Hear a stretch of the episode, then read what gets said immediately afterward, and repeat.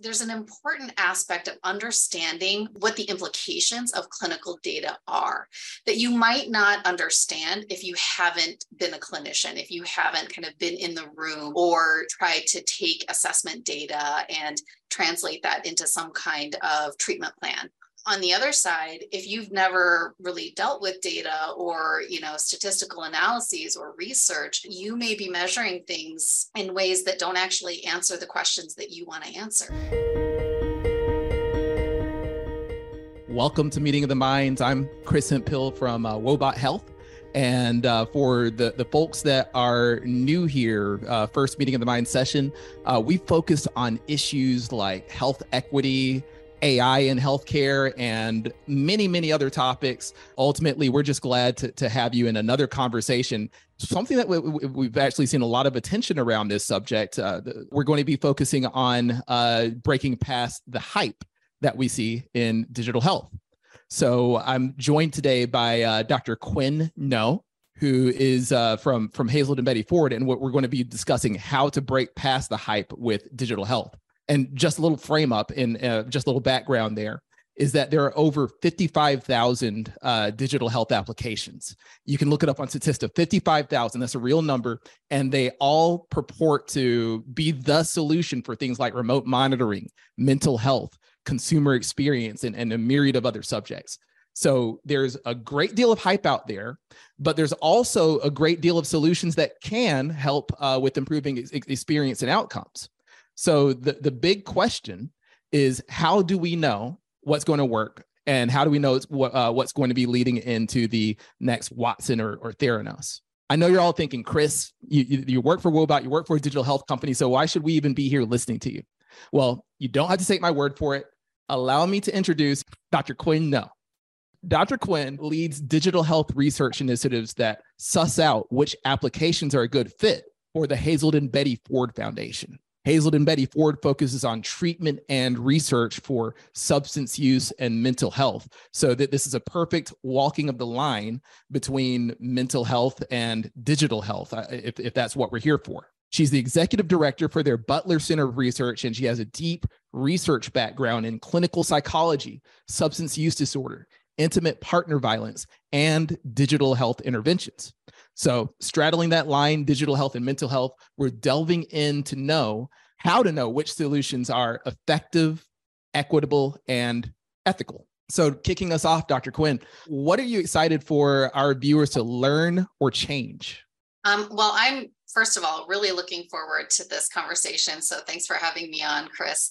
Um, and I think that you know the conversation today will really be about you know how do we do the best for our patients and for the people we serve um, right? So I, I think it's it'll be important to walk away with this sense of one that you know research doesn't mean that you know everything's going to move so slowly that you can't be competitive or you can't get things done um, but you can do things in a responsible way in a scientifically sound way um, that both helps business and healthcare move forward uh, and i think that also conversation uh, our conversation um, around just you know how do you choose? There's so many things out there like you said you know so many things to choose from. And people come in with their slides and it looks fancy and it looks great. How do you know it's the right thing for your organization and for your customers or your patients?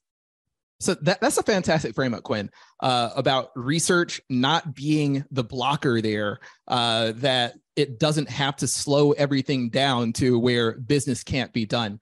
Um, there, there was actually uh, a previous guest, and you probably, if you saw the trailer to this event, then you you you saw this term pracademic. Mm-hmm. Yep. Which, yeah, t- so taking taking the, the the concepts like the the important research founding of academia, but also uh, the the practical nature and the, the need to execute in the business world, and finding that that line and marrying between those two. So excited for the way that you frame that up. Thank you, um, uh, Quyen, for for just framing up what you're excited for people to learn learn about today. And when we're going over your background going over like where you are with leading research at uh, hazelden betty ford I, am I'm, I'm just curious about like like what's your day to day like like what are you doing today in digital health? And what's just taking a step back what's motivated you down the path that you've taken Sure. So um, today uh, I, I lead a team, uh, as you said, at the Butler Center for Research. And so we are the research arm of the Hazelden Betty Ford Foundation, um, which is an addiction treatment health system. And um, so, as part of what we do, we run clinical trials. So, we have clinical trials that happen within um, our health system. Um, we also, uh, so that, and that can include, you know, everything from kind of bench sciencey, like how, how do, how are our cells working um, in response to certain things, um, as well as behavioral. Um, so we have clinical trials that happen. We also do outcomes data collection for um, our organization. We look at the data that we collect. I work closely with the clinical team in terms of, you know, how do we collect good clinical data um, and, and how do we use that so that we can continue to refine what we do so that we're doing the best for our patients. Um, and and I, I really love what I do. I, I came from academia. Um, so I like to say that I'm a recovering academic. Um, and you know it's it's i've spent most of my life in academia but i i came to the hazelden betty ford foundation and i've just really loved the practical side of this and also being able to engage in lots of different kinds of research um, so you know part of what brought me um, to to hazelden betty ford is really uh, the fact that you know i'm a clinician by training and um, and as much as I, I loved academia and and there's an incredibly important role for academia i really wanted to have a more direct impact on patient care. I wanted to see um, more that translational uh, aspect of you know research to practice. Um, and so this position has really allowed me to do that to really engage um, and, and build a team that is taking those principles of research and, and science into um, into patient care. So th- that that's an exciting way to frame it up too. Um, just the the idea that there's this heavy uh, he- uh, heavy backgrounded research, and you were looking at uh, like somehow th- th- this opportunity to uh, have an to, to take that research and, and have an impact uh, is is what you got. You started down this path. Yeah, absolutely, absolutely, and I you know I think that um, so often we think you know research is often this ivory tower and a lot of research isn't seen by you know people outside of academia. And so i really wanted my career um, to have an impact in you know taking that science taking that research um, and, uh, and applying it in real world settings you know companies and treatment centers they don't have the luxury of you know getting a grant and running a randomized controlled trial in a very controlled way right? Like companies and and healthcare settings we have to think about keeping the doors open. We have to think about you know all of the um, you know regulations that come along um, especially in addiction treatment um, with you know caring for our patients. And that's a really different setting um, and not that there aren't regulations in academia. I just want to be clear that human subjects research has a lot of of regulations. But you know, in in here, you know, where I am now, it's really an intersection of that research and and also patient care. Um, and and uh, I think that my team and I have really filled this this niche that that's been missing, um, which is that you know we are clinician researchers. So having someone who has that sort of cl- clinical hat, but also the research hat um, is something that you know my team has done really well and i i love my team and and i'm really proud of them so um, so that has been a really nice intersection that i've been able to bring um, to to our center and and to hazelden betty ford well I, I like that perspective and I, I like the fact that you talk about that intersection between clinician researcher and now in the in the more practical setting because i think that the folks in, in our in our audience like they're they're like I'm personally not a uh, not a clinician, uh, not not a research background and things like that. But there are decisions that uh, every one of us are in charge of, and every one of us has to uh, permeate through our digital health companies or, or or health tech companies. So I think what's exciting about this conversation is is being able to extract some of that knowledge, extract some of those principles that we can start um, applying out in the field what are some of some key principles that they should be looking for and thinking about before engaging these uh, digital health vendors? Yeah, that's a great question. Um, one thing to know or note is as you're evaluating, um, you know, these different vendors, you want to, uh, you know, the the research. This is my research hat on, right? You want to know that whatever you're getting is working and doing what it says it's going to do right and to have to, to be able to determine that there needs to be some good studies or at least some piloting that's happened um, to give you that data now what i've seen happen is you know some vendors will come in um, and they'll have this slick slide deck and then they might hand you you know a hundred page pdf or word document that's filled with research the difference is that it's not research necessarily on their platform or their intervention or what they're doing, right? It's kind of a summary of the research literature, right? And so you look at it and you're like, I'm I'm not reading this 100 page, uh, you know, summary of of a research field. Um, but it looks good, right? There's the research there. And so it must work, right? And so that's one that's one strategy that i've seen people use. And so what's important then is to look specifically and see you know have there been actual studies done? You know and it doesn't have to be a randomized controlled trial right? You just need something there to show that like they've tried they've been thinking about this they've really been thinking about how, how do you gather this data um, to show that what i'm doing works? Um, and so that i think that is one of the most critical pieces is you know have they been thinking about how you measure this right and you know if someone has a good sense of research, if they have collected the correct data to answer the question they have. Right. So the, the question is Does my platform work? Right. A lot of times people come with people really like my platform. Right which is a different different answer than does your platform work?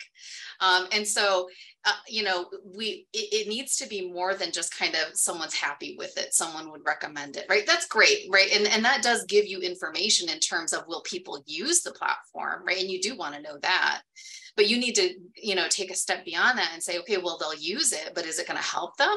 Is it going to make things worse? Some things have made things worse right?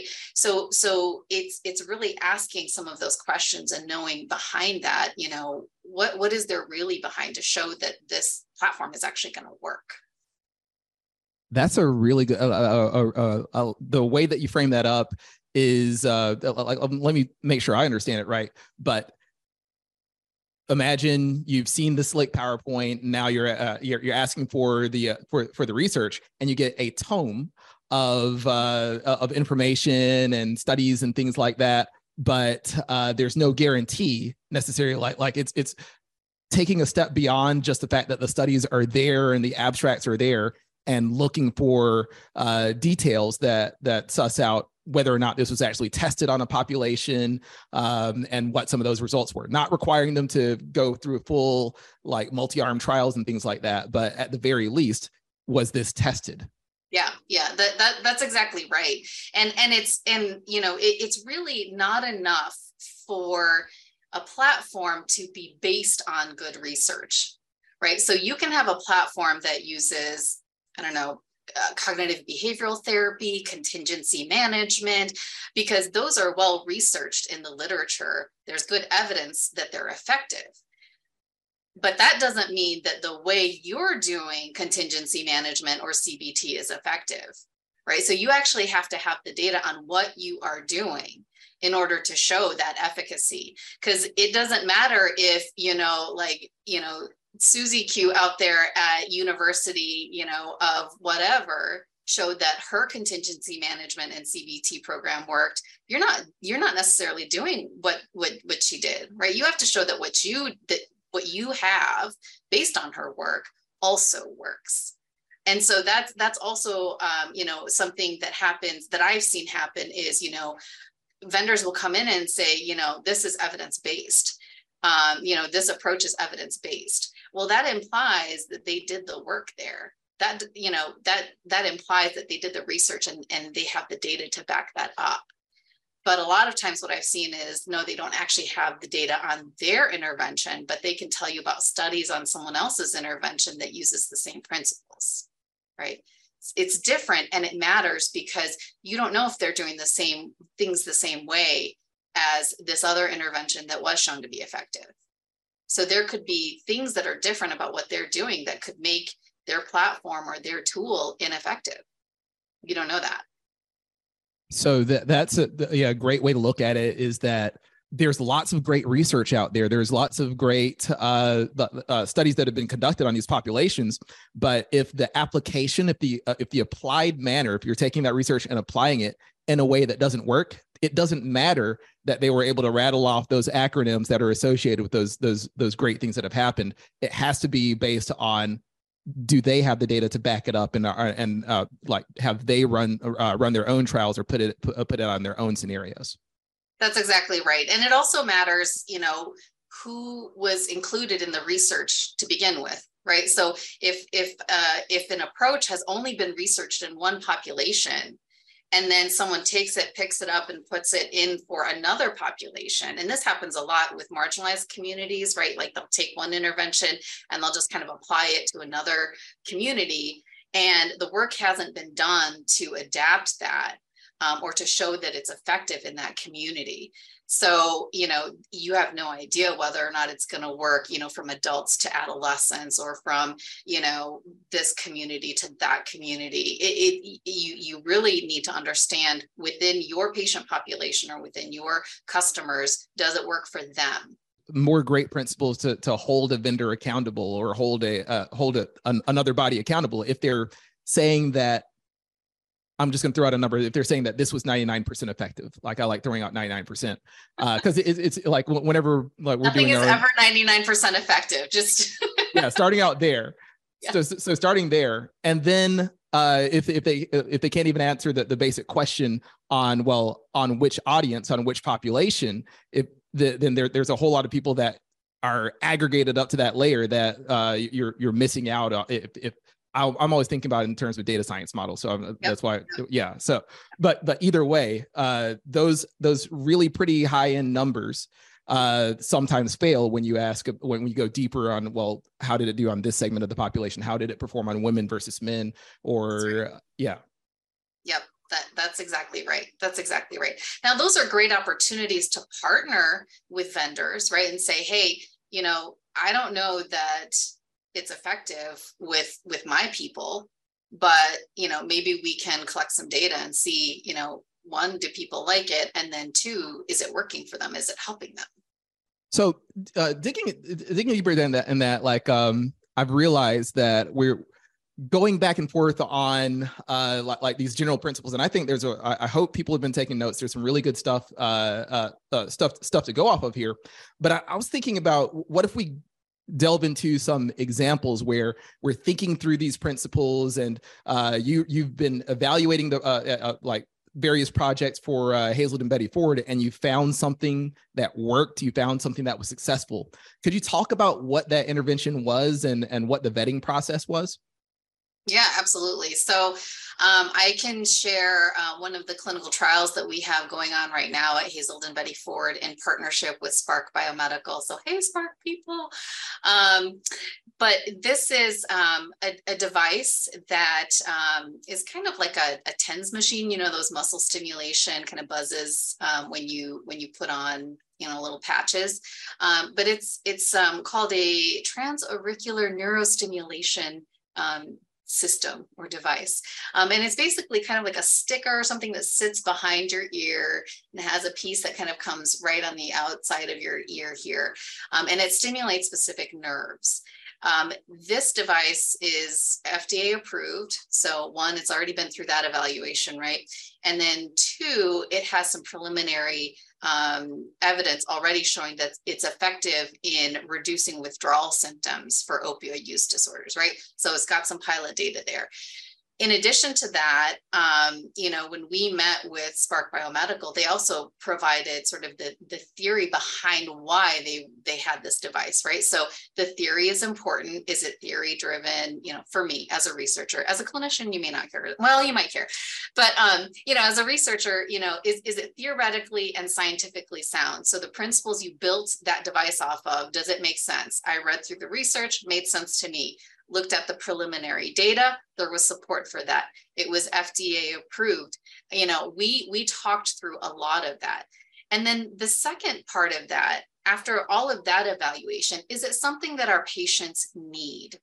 Right. So we have patients that when they go through withdrawal or when they're detoxing, they don't necessarily want to be on medication for addiction treatment. But that's currently you know the the the best practice that we have for our patients. It's it's effective. Um, there's a lot of good research behind it but not all patients want it. And so if we can offer someone a, a non-medication alternative will it help them in their recovery? Will it help them um, you know in in in in their addiction treatment and so did our patient is it you know something that could potentially benefit our, our patients? Absolutely right? And it's a need and it's something that our patients have communicated to us. So you know there's there's a desire there. Um, and then you know are our staff on board? Do our staff also feel like this is an important product? Um, that could help within our system and our staff were on board as well. So it's sort of the the scientific vetting um, the efficacy or preliminary efficacy vetting the safety vetting of that um, and then also confirming with our patients and with our staff that it's something that's that's needed and wanted right? The third piece of this is safety around the device and the study. So when we do human subjects research, which is any research that includes people, basically, um, I mean, there's some nuance into that, but you know, we don't need to dive into that here. But I want to make sure that what we're doing is safe for our patients. So we're not doing super experimental things on our patients, right? We're we're doing things that you know are are grounded and have good evidence to them and we need to make sure that our partners are following all of the rules, laws, and regulations, both for clinical research as well as for patient care. So there are lots of regulations from um, the Department of Health and Human Services um, in the US when, when you um, provide addiction treatment. And that's on the treatment side, that's the clinical side. So we want to make sure that our partners respect that. But also, when you're doing research, there are lots of regulations around human subjects and making sure that they're safe, that we are protecting privacy, that we have anonymity there.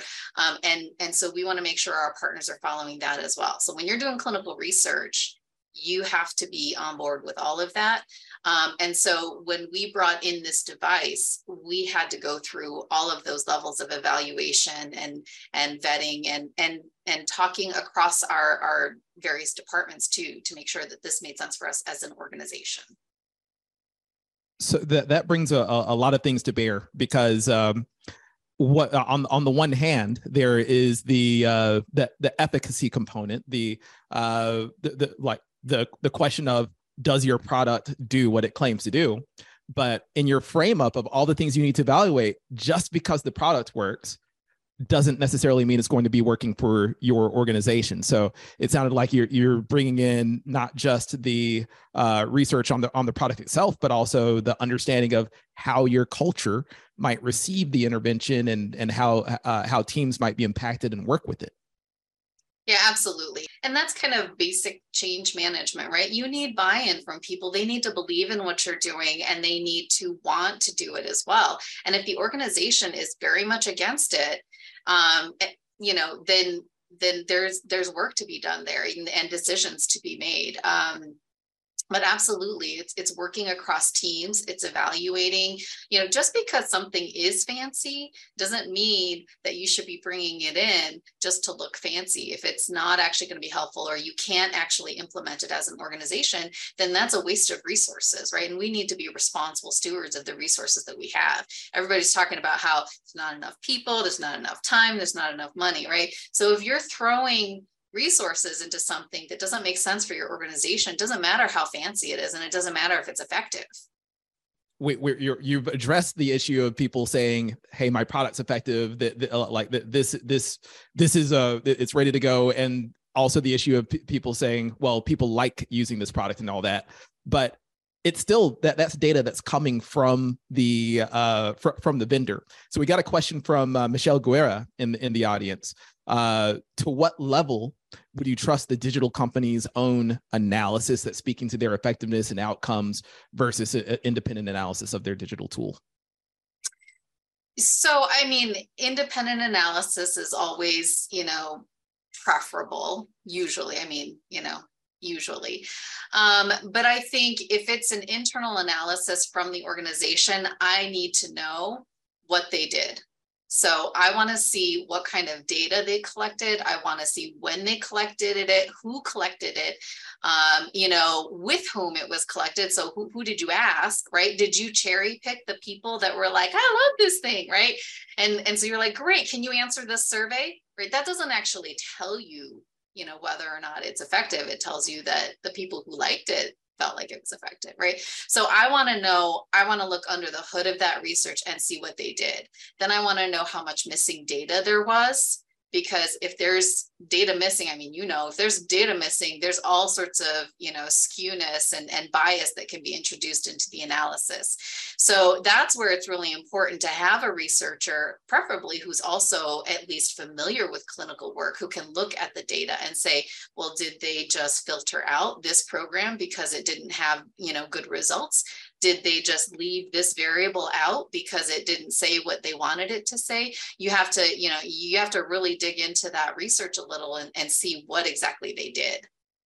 I think that anybody listening should should be able to like take like take note to the types of things that, that the they should be focusing on but also if we flip it like uh, we're talking about focusing on from like an evaluation or purchasing perspective but flipping it to the product designers and uh, digital health uh, vendors out there what are some of the things that they should be focusing on to make sure that not just they're they're positioning themselves well for whatever evaluation but they're doing right for their audience because there's lots of scenarios where there might not be that expertise within the organization uh, right off the bat. Yeah absolutely. So two pitfalls that i see vendors falling into. One is they haven't spoken to enough providers so, and it's, it's not good enough to reach out to your friend who is in this industry and provide services, right?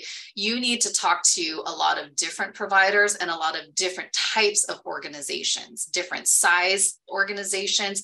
You know, Hazelden Betty Ford is a, a multi site, you know, large treatment system. There are some smaller treatment systems that function operationally really differently right? There are also different kinds of providers you know we have you know specific therapeutic approaches we have. Um, other organizations may use different kinds of therapeutic approaches. So you need to talk to a broad you know you need to have a pretty broad sample when you're talking about building a tool for someone. And and a lot of times um, i see one of two things happen. One is you know someone who is is really passionate and excited kind of builds what's in their mind right? And, and they kind of think you know this is this is the way to go. This is this is everyone's going to love this right? But there hasn't been enough you know kind of talking to people who are actually boots on the ground doing the work. Um so so so that's you know that that's something that that i've seen. The other thing i've seen is you go in with having just spoken to like one person who might be really smart and have really great insights but then they work in a really specific uh, you know system they work in a really specific way um, and it doesn't work for everybody and then you have to do all of this customization to integrate other you know other other organizations. Um, so so that's that's one thing. The, the second thing when you're talking health and behavioral health is do not ignore compliance and security because I, I, I the, the other pitfall I've seen is you know, um, vendors coming in who have a really great product, right? But it doesn't actually meet the data security uh, and compliance needs that organizations are required to have right? And then there's frustration there because you know what do you mean you need this? Or what do you mean you need that? And you know the providers are like yes we are legally obligated to this. We, we have to meet these these regulations um, and so, really understanding and knowing what regulations are required, and it, it, it's different by state. So, you have the federal regulations and then you have by state. So, understanding and knowing what is required of um, providers in that industry is critical. So, like you're, you're leading into these things that uh, maybe a, a vendor got in uh, uh, got in got some people excited uh maybe even got some uh resources dedicated to like launching a pilot or uh or or, or pushing something for uh pushing something on down the road hopefully not past the point of no return.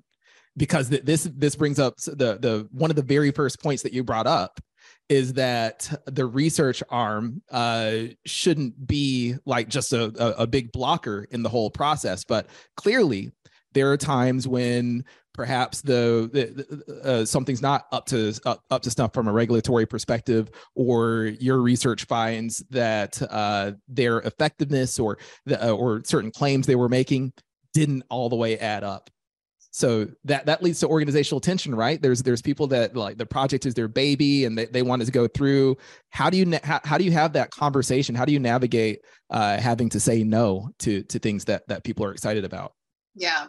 Well, you know, in our organization and, and at Butler Center, we use an implementation science approach. And so implementation science is a whole field of study for that sort of translation. How do you take something that is theoretical and may have efficacy behind, you know, ev- ev- evidence of efficacy behind it, and then take it out of the ideal research um, environment that it was developed in and put it into the real world when you have to deal with you know staffing and budgets and, and compliance and regulations um, and so, you know, the whole point of implementation science is how do you translate these things into the real world, into a real space? So it's agile, it's adaptive, um, and it's really about, you know, okay, so we might start with here's the gold star. If we were in an academic research study, this is, you know, what we would want to do.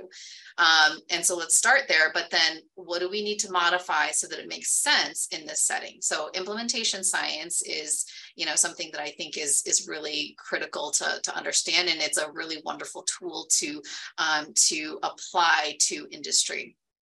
So that's that's one thing um, is it's not a rigid um, necessarily RCT context.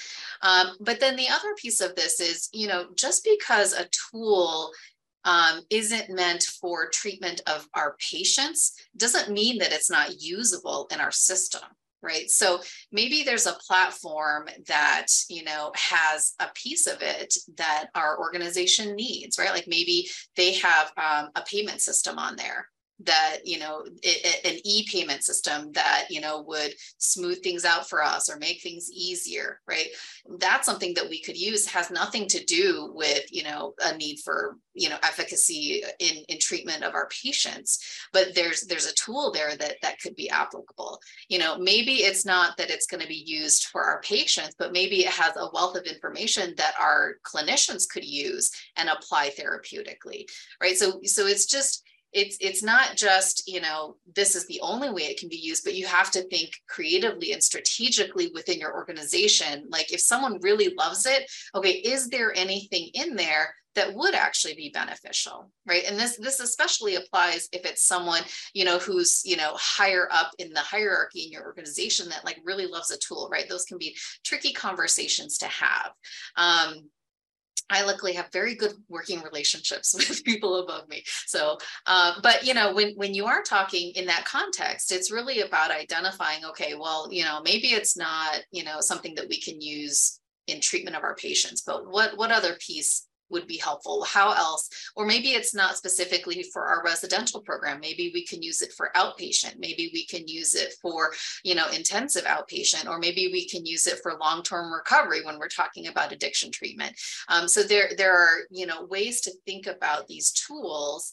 And and this is where vendors and and providers can work closely together to say okay well maybe it's it doesn't work in in this original intent that we had but what other ways like how else can we work together right? And and then in that way both organizations can benefit and both organizations can grow right? It's you've got that mutually beneficial interaction there well, that's a really good point, and it, it respects the expertise that other people brought to the table. Uh, there's a reason that they might have been excited about that particular tool or intervention, and rather than it being a big stop sign, it's a question of, well, given our other needs, given other things that we have in our own inventory, what are some what are some other uses that this could be employed to? And so, what what can be helpful when you're evaluating tools is talk to a lot of different teams talk to a lot of different departments you know say hey you know this company came in they showed me this thing and it's interesting i don't think it would work for this but what are your thoughts on it? Could you see it playing a role anywhere you know that that you work in or or any space that's adjacent to you? Um, you know and and so you can kind of socialize it informally and and you come up with some really great ideas that way so I, I i think that that question is helpful and it it hinges on probably the whole subject of another conversation but how to ha- like make sure that you have those good working relationships with all these other departments so that you have that exchange of information.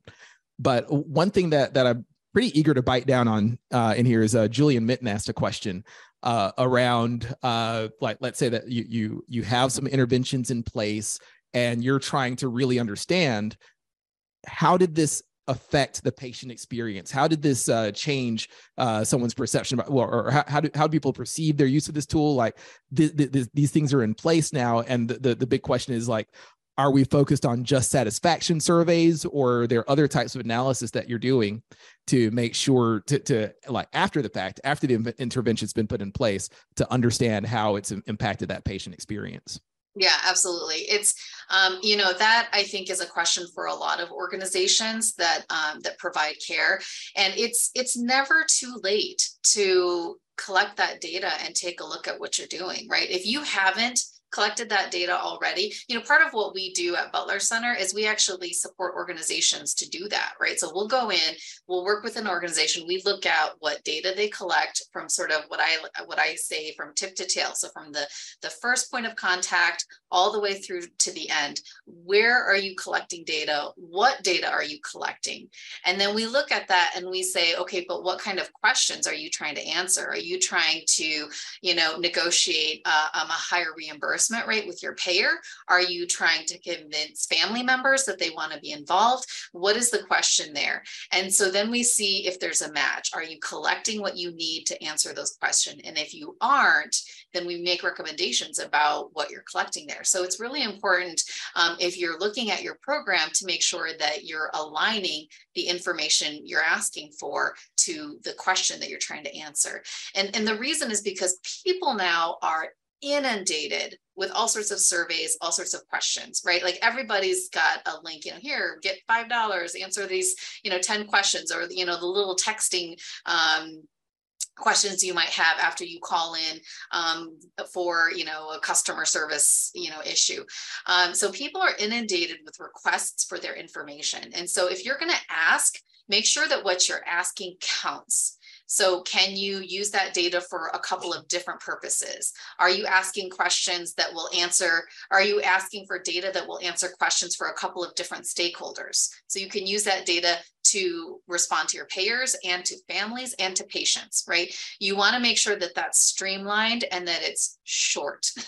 it doesn't have to be a three hour assessment of data right? You want to get in, get out, and make sure that you're being really respectful of people's time. But it's never too late to collect that data and to see, you know, what aspects of your program are, are working.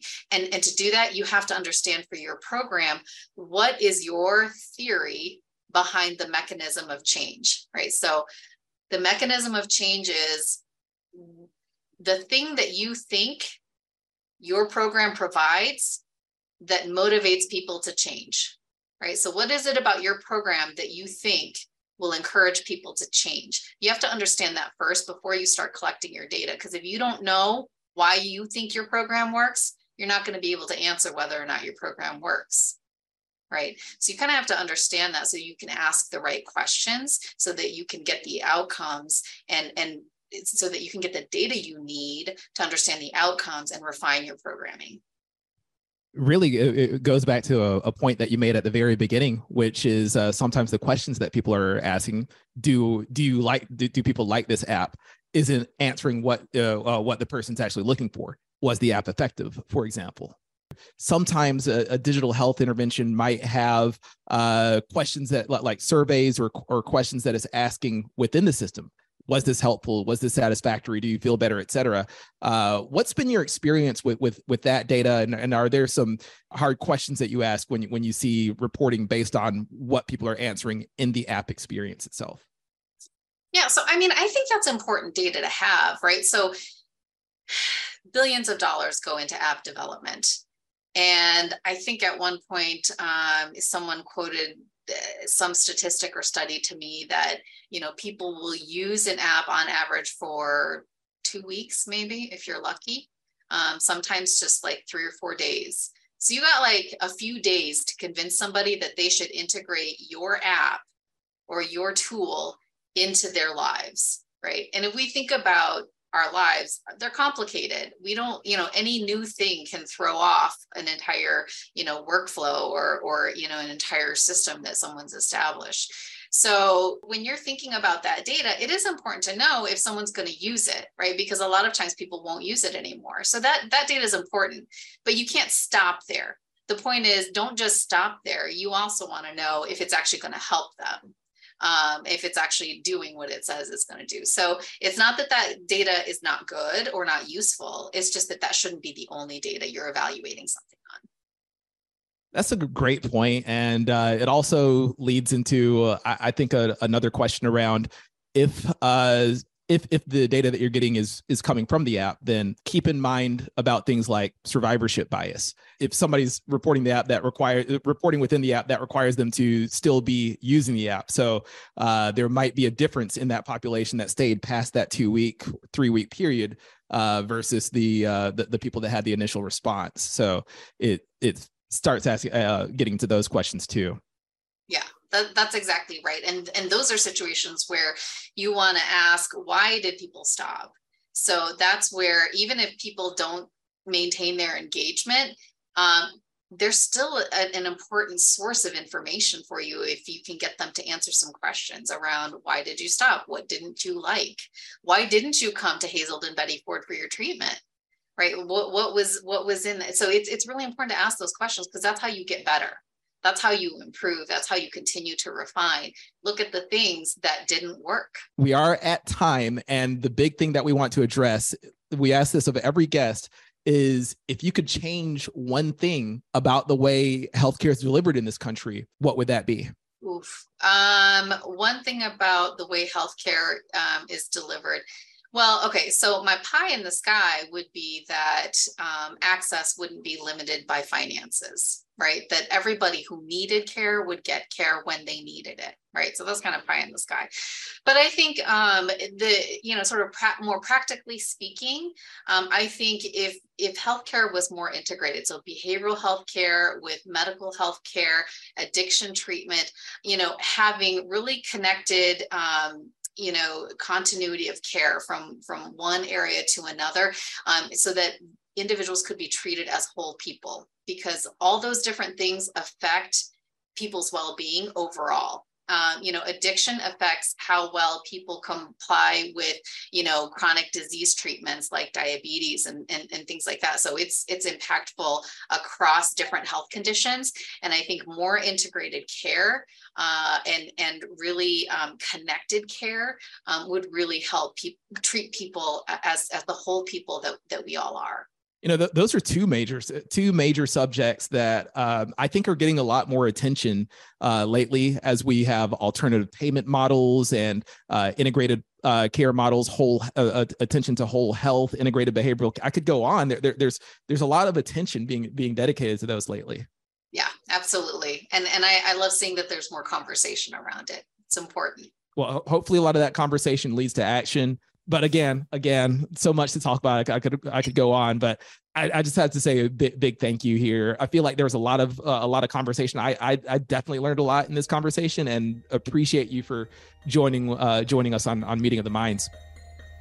If you enjoyed that conversation, you can find all our episodes and transcripts at woebothealth.com slash meeting of the minds. There you can subscribe, which will keep you in the loop on new episodes and our LinkedIn live sessions with healthcare leaders like the one you heard today.